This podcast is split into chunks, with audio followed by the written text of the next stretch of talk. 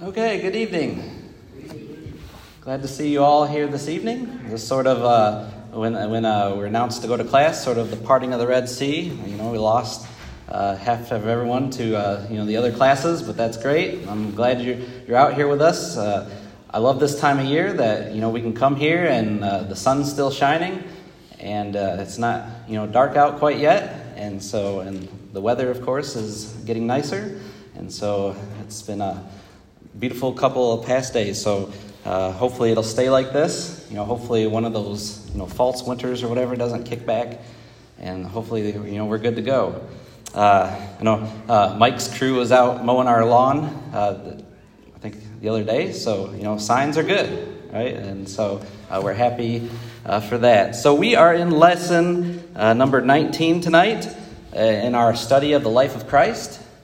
And just again to review uh, what we talked about on Sunday morning, we looked at uh, Luke chapter 5, verses 1 through 11, and really we are talking about Jesus calling uh, his disciples. Uh, particularly, uh, he first calls, of course, uh, Andrew and Peter, and then James and John, and you know, of course, he says to follow. I'm going to make you fishers of men. You know, come and follow me. But we focused more on Luke's account because Luke's account was a little uh, different, gave us a different, uh, a different perspective of how that went down. And if you remember, uh, you know, Peter had been out all night uh, with, his, uh, with his crew fishing. And did they catch anything that night? Zero. Yeah, they didn't catch a single thing that night. And so uh, we're at, you know, some part of the day and Jesus comes and he, you know, tells Peter to, you know, go out into the deep to cast his net. And we sort of, you know, see Peter, uh, he's a little, maybe a little perturbed, right? Because, uh, you know, he's the fisherman. Uh, he's the one that's done this his whole life.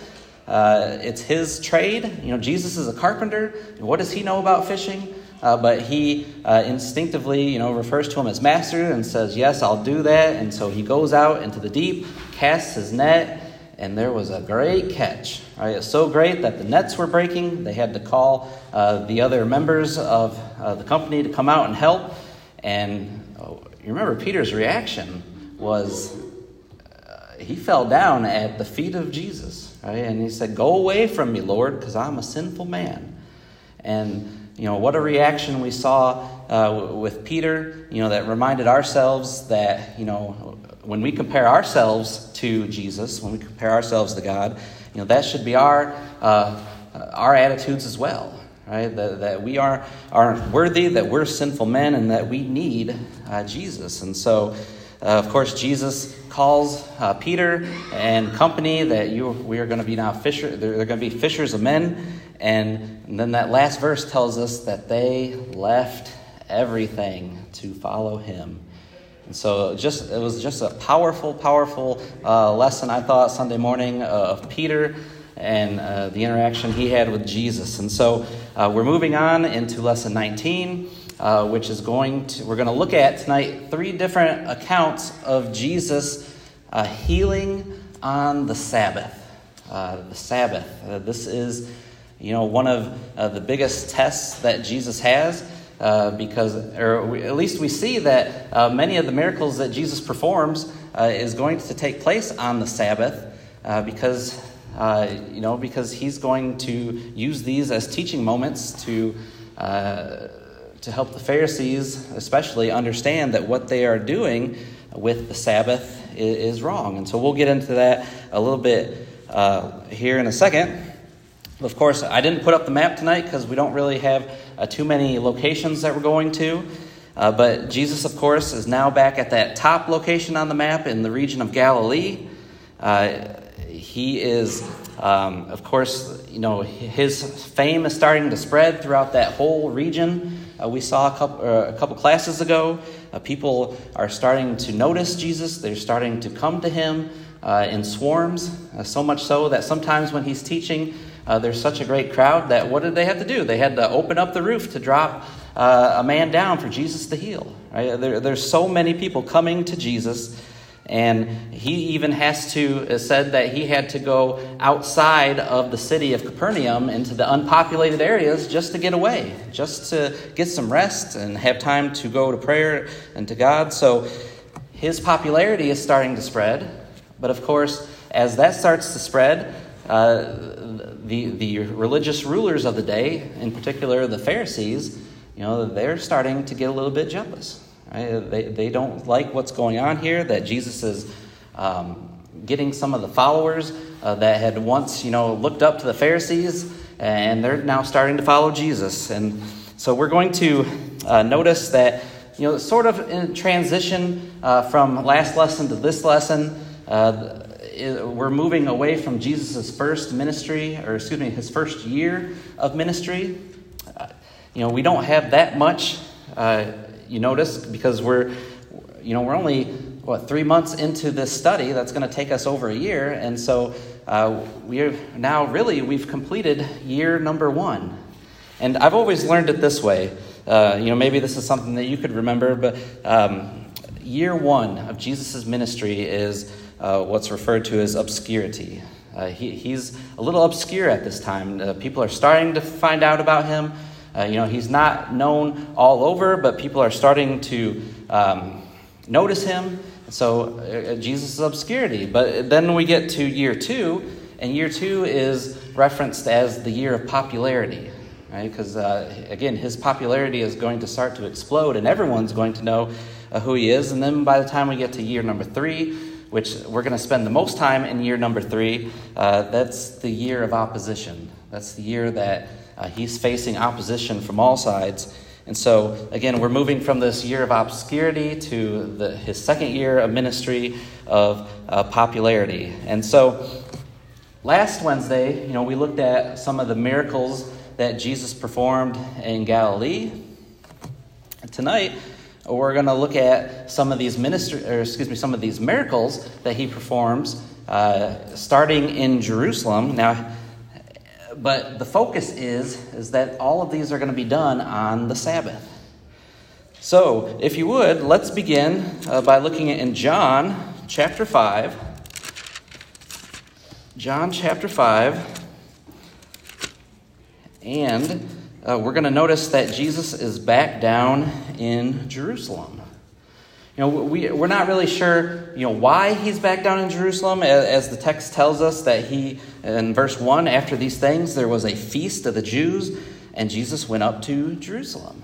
Uh, there were three feasts uh, every year that the, that the Jewish male was required to go to. Uh, the, the uh, Pentecost, Passover, and the Feast of Tabernacles. And we do not know, based on this verse, which you know feast this was, but this could have been you know one of these feasts uh, that uh, that they that he was required to be at. There was other feasts, uh, not as um, restrictive as as those three. There were a couple other ones that would have happened in Jerusalem as well. Uh, that could be that reason as well. But we just want to notice as we begin looking at this account, you know, Jesus has left the regions of Galilee and he's back down in Jerusalem. Again, the Bible says he went up to Jerusalem. That's not talking directionally, but that's talking about topographically, right? He, Jerusalem is up on the mountainside, and so uh, he is going up, and so that's why it tells us there. So let's read uh, the first few verses here of John chapter 5, starting in verse 2. It says, Now there is in Jerusalem by the sheep gate a pool, which is called in Hebrew Bethesda, having five porticos. In these lay a multitude of those who were sick, blind, lame, and withered, waiting for the moving of the waters. For an angel of the Lord went down at certain seasons into the pool and stirred up the water. Whoever then first, after the stirring up of the water, stepped in, was made well from whatever disease with which he was afflicted. A man was there who had been ill for 38 years. When Jesus saw him lying there and knew that he had already been a long time in that condition, he said to him, Do you wish to get well? The sick man answered him, Sir, I have no man to put me into the pool when the water is stirred up, but while I am coming, another steps down before me. Jesus said to him, Get up, pick up your pallet, and walk. Immediately the man became well and picked up his pallet and began to walk. Now it was the Sabbath on that day. So, of course, you know, that verse that we just ended with, that's, that's you know, the big uh, problem here uh, with this account that Jesus is going to have to uh, go up against is that this healing that he just performed took place on the Sabbath day. You know, what was the fifth commandment of the Ten Commandments in the Old Testament? All right, remember the Sabbath day and to keep it holy. Now, that was one of the Ten Commandments that the Jews were to or were commanded to uh, take part in. And so that word Sabbath, the Sabbath, it basically means a rest. A rest. So remember the Sabbath day and rest. Keep it holy. Uh, let's notice a couple of verses uh, about this uh, in Exodus uh, chapter 23. I'll read a couple of these to you uh, concerning the Sabbath day. Exodus chapter 23, verse 12 says, uh, Six days you are to do your work, but on the seventh day you shall cease from labor, so that your ox and your donkey may rest, and the son of your female slave, as well as your stranger, may refresh themselves. Okay, so God uh, has uh, commanded the people of Israel you know, do your work six days a week, but on that seventh day, that last day of the week, the Sabbath day, you are to rest. And not only are you to rest, but your animals, uh, your servants, uh, everyone is to rest that day. Uh, Exodus chapter 31, verses 13 through 16, gives us a little bit more. But as for you, speak to the sons of Israel, saying, You shall surely observe my Sabbaths for this is a sign between me and you throughout our generations, that you may know that I am the Lord who sanctifies you. Therefore, you are to observe the Sabbath, for it is holy to you. Everyone who profanes it shall surely be put to death. For whoever does not or does any work on it, that person shall be cut off from among his people. For six days work may be done, but on the seventh day there is a Sabbath of complete rest, holy to the Lord. Whoever does any work on the Sabbath day shall surely be put to death. So the sons of Israel shall observe the Sabbath to celebrate the Sabbath throughout their generations as a perpetual covenant. Okay, so again, God commands them to observe this day of rest. Right? The six days you are to work, the seventh day you are to cease. This was important to God. You know, we noticed in those verses that there was a uh, there was an alternative to uh, working on the Sabbath right? If they were uh, found working on the Sabbath, uh, what, did, what did Moses write that would happen to the, per- the people? Yeah, there, there was a death penalty associated with uh, working on the Sabbath. You know, that's how important this was uh, to God that his people uh, were to rest on that day. And there's a couple of different, you know, verses throughout the Old Testament where uh, a little bit more information is given as to, uh, you know, what constitute work on that day. Um, there's an account in the book of Numbers, Numbers uh, 15, about a man who was out picking up sticks on the day of Sabbath. You know, he was working and he was put to death because of that.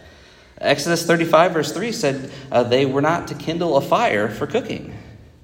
Okay, but but really, you know, that the, the basic statement that we get is remember the Sabbath and to uh, keep it holy. But here's here's where we are though. We're in, the, you know, that was on Mount Sinai, uh, in in the wilderness, and now here we are in the days of Jesus. And throughout the centuries, um, you know, really, with you know the Jewish people, of course, they went into captivity. Right? They were in Babylonian captivity, and when they came out of captivity, they were a completely, really a completely different people. Uh, for one thing, the good thing was is, do you remember what was the main reason why they went into captivity? Right, it was idol worship. And so when uh, we read in the New Testament, we really don't read about any sort of idol worship, do we? Uh, they got rid of that. Uh, they did not want to go back into captivity, they learned their lesson. Right? But, but there was also some negative aspects to uh, the, them coming out of captivity, and uh, some of those uh, were that they became a more isolated uh, people. Right? Uh, they, they were separated themselves. They um, really they, they, did not like the other nations that well, and, and through that.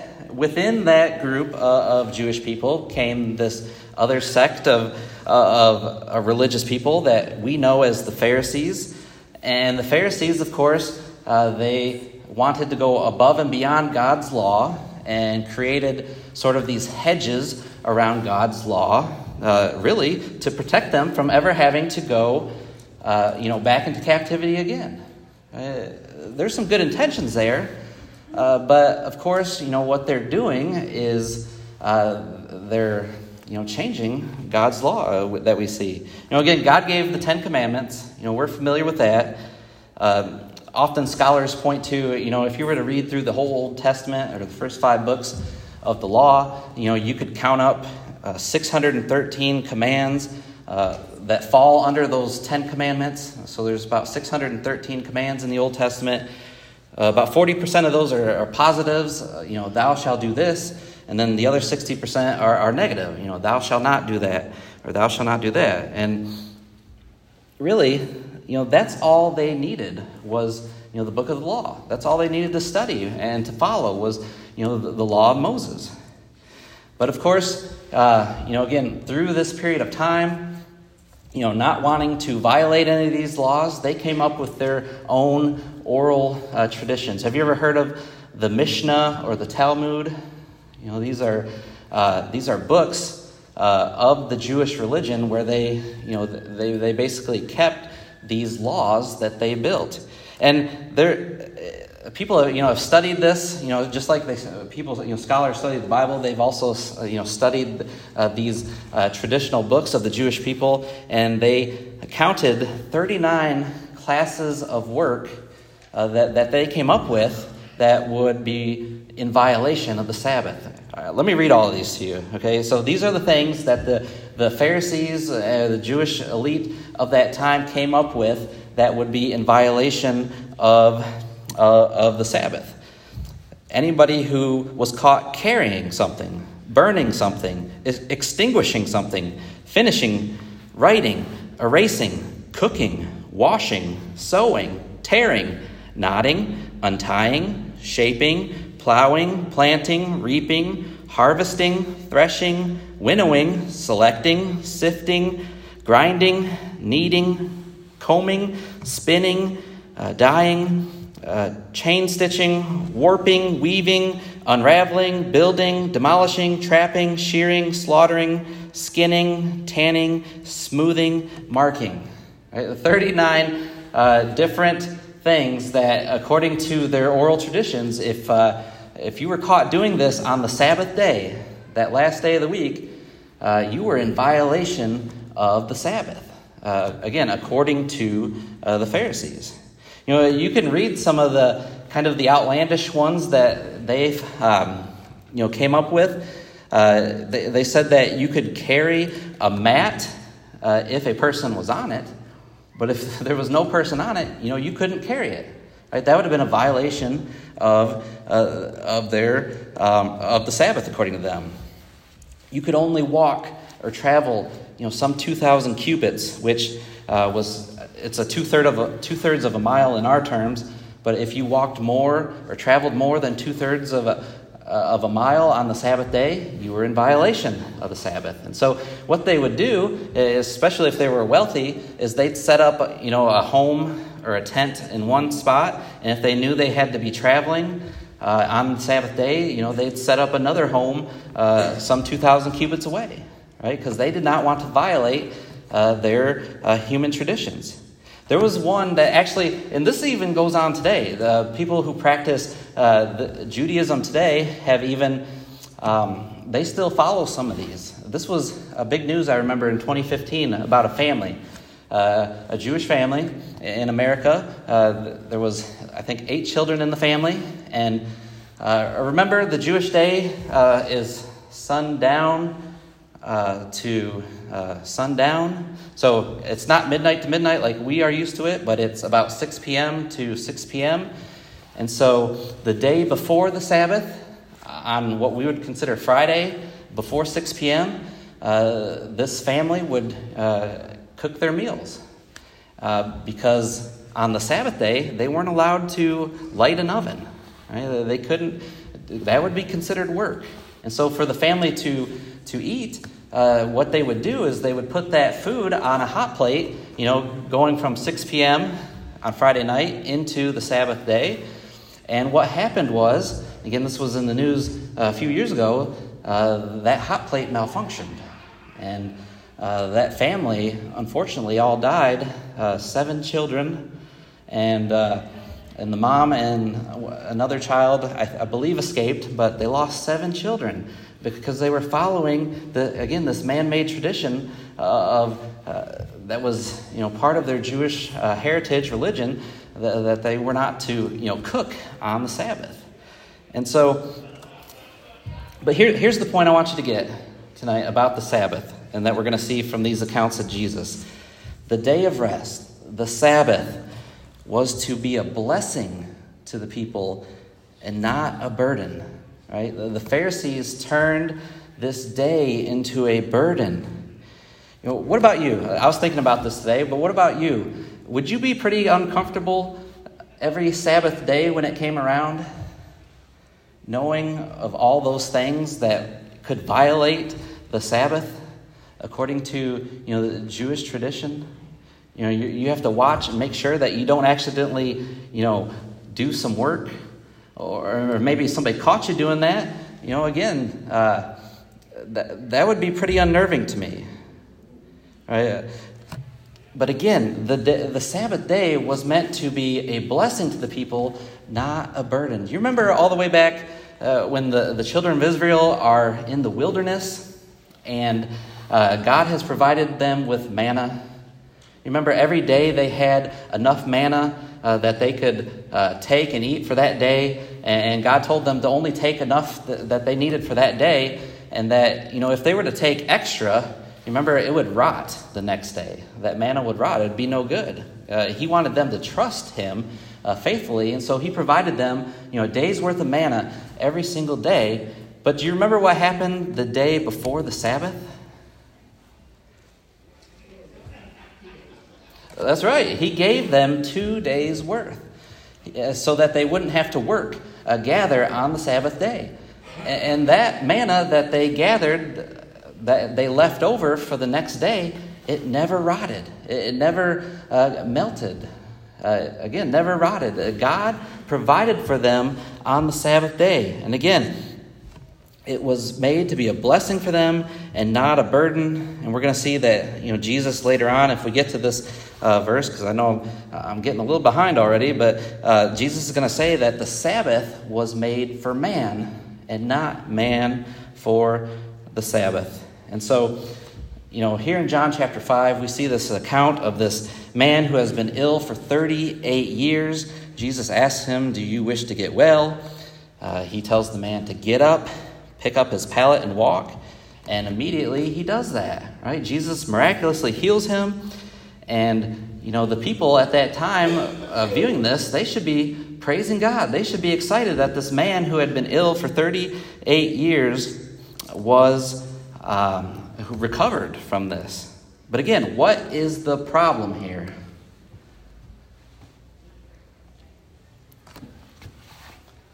What does Jesus tell him to do that is sort of a problem to the, to the people? He tells them to right, pick up his pallet and walk. Again, pick up your pallet and take it from one place to another was considered violating the Sabbath.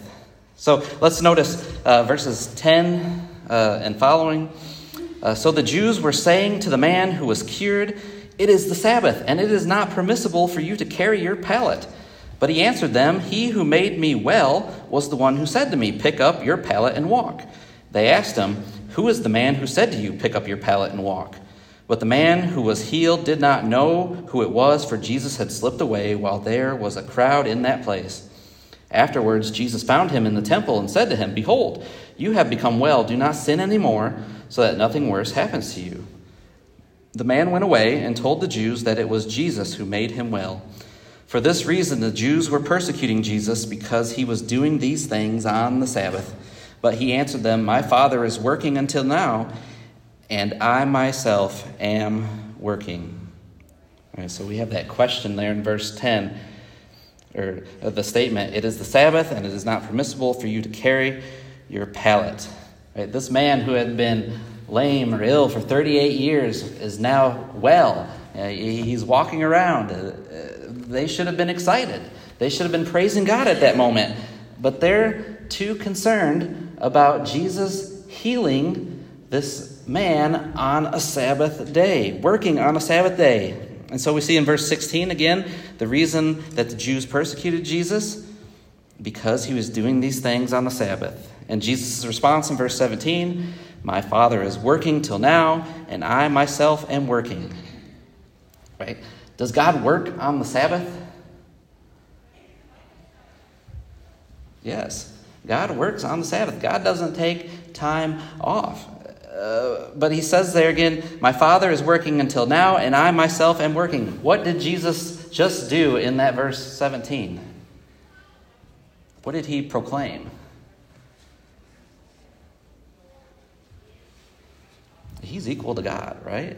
God is working on the Sabbath, and so am I. And so that's really what's going to be the, remi- uh, the remainder of the, this uh, chapter, chapter 5, is you know, especially verse 18. Let's just look at verse 18. It says, For this reason, therefore, the Jews were seeking all the more to kill Jesus, because he not only was breaking the Sabbath, but also was calling God his own Father, making himself equal with God. Right? They could not handle that statement that Jesus made, that Jesus is on par uh, with God. And so um, that's going to be the remainder of that passage. But again, God gave, or He's going to use, you know, the, this remaining time to let them know that God gave him this authority. And again, Jesus is God; He is Lord of the Sabbath, and this is not going to be the only instance that this is going to occur on the Sabbath. So let's flip over to Mark chapter two, and we'll look at these other two accounts if we have time.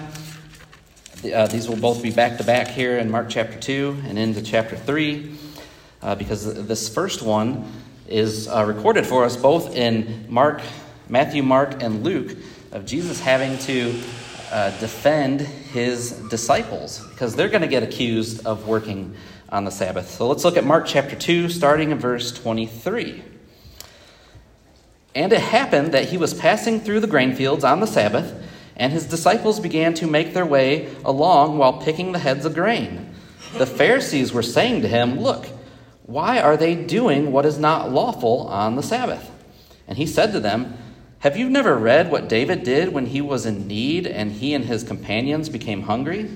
How he entered the house of God in the time of Abiathar the high priest and ate the consecrated bread, which is not lawful for anyone to eat except the priests.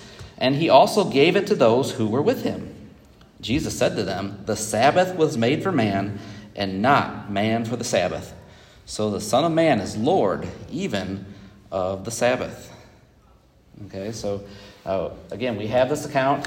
Uh, the disciples are walking through this field. Uh, they're picking the heads of grain. Uh, Luke says that they, you know, they're actually uh, rubbing it together with their with their hands, and then they're eating uh, it. And of course, the you know the Pharisees see this, and they're condemning them, the disciples of Jesus, for for working.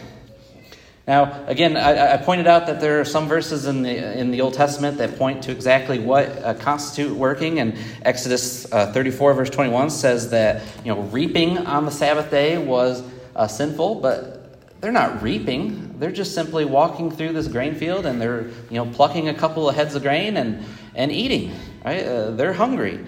And so, uh, again, there, there's no violation here of God's law, but what they're upset about is they're violating their man made traditions, the, these hedges that they've built around uh, the, God's law. And so, again, they're comparing the disciples' actions to harvesting, but that's not what's going on at all.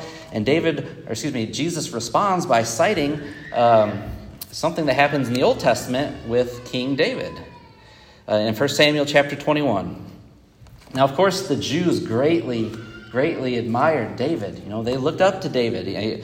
David and Abraham, those are, you know, the top two guys in the Old Testament that all Jews looked up to. And so, uh, for Jesus to bring up this account is going to be quite a shock for them that, you know, Jesus is going to point out something that David did in the Old Testament. Uh, not that we have time to go back to read that account, but David's on the run from King Saul. Uh, he comes to this city called Nob, and he asks for bread because he and his men are hungry. And uh, the, the high priest there, you know, he tells them that there's no regular bread there, there's no, there's no food there, but they have the consecrated bread. Now, who can eat the consecrated bread? The, the sons of Aaron, the, the, the Levites, the priests, those were the only people who were allowed to eat this consecrated bread. It, it was, it was for them uh, specifically. But of course, uh, David and his men take it and eat it. You know, they're, they're uh, violating uh, what you know God had put in place about who could eat this consecrated bread. And so, you know, Jesus' main two points here that he's telling the Pharisees is, you know, David broke the law, and you're not really mad at him. But my disciples are breaking your man-made, you know, regulations, but you're and you're mad at them for that. Right? It, it doesn't make sense.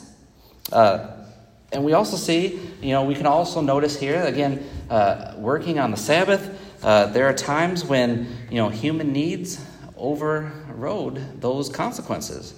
Uh, he's going to say in Matthew's account that, you know, who among you has a sheep and it falls into a pit on a Sabbath day will not lift it out? Right? Uh, we understand that if uh, or at least Jesus here is telling them that they, uh, they understand that if they have a farm animal that falls into a pit and it's in grave danger, you know, they're going to work on the Sabbath to get that uh, animal out of that pit. They're not going to leave it in there until the next day, you know, but they're going to be working. And so, again, you know, Jesus is trying to tell them, you know, how hypocritical they are uh, that they would do that, but now they're getting, you know, upset again that Jesus' disciples are violating these man made regulations. And so, uh, again, he, he reveals the true purpose of the Sabbath there in verse 27. The Sabbath was made for man, right? it was made as a day of rest for them to recoup, and it wasn't made for man for the Sabbath. It wasn't made so that man could regulate it and make it such a burden uh, for all the people. And uh, this led to his conclusion there in verse 28 So the Son of Man is Lord even on the Sabbath. Now, we didn't get to the last uh, account here uh, at, at, the beginning of chapter 3. We'll finish that up Sunday morning. But again, appreciate your attendance and your uh, participation. And we'll move into lesson number 20 uh, as well as Jesus selects his 12 apostles on Sunday morning. Thank you.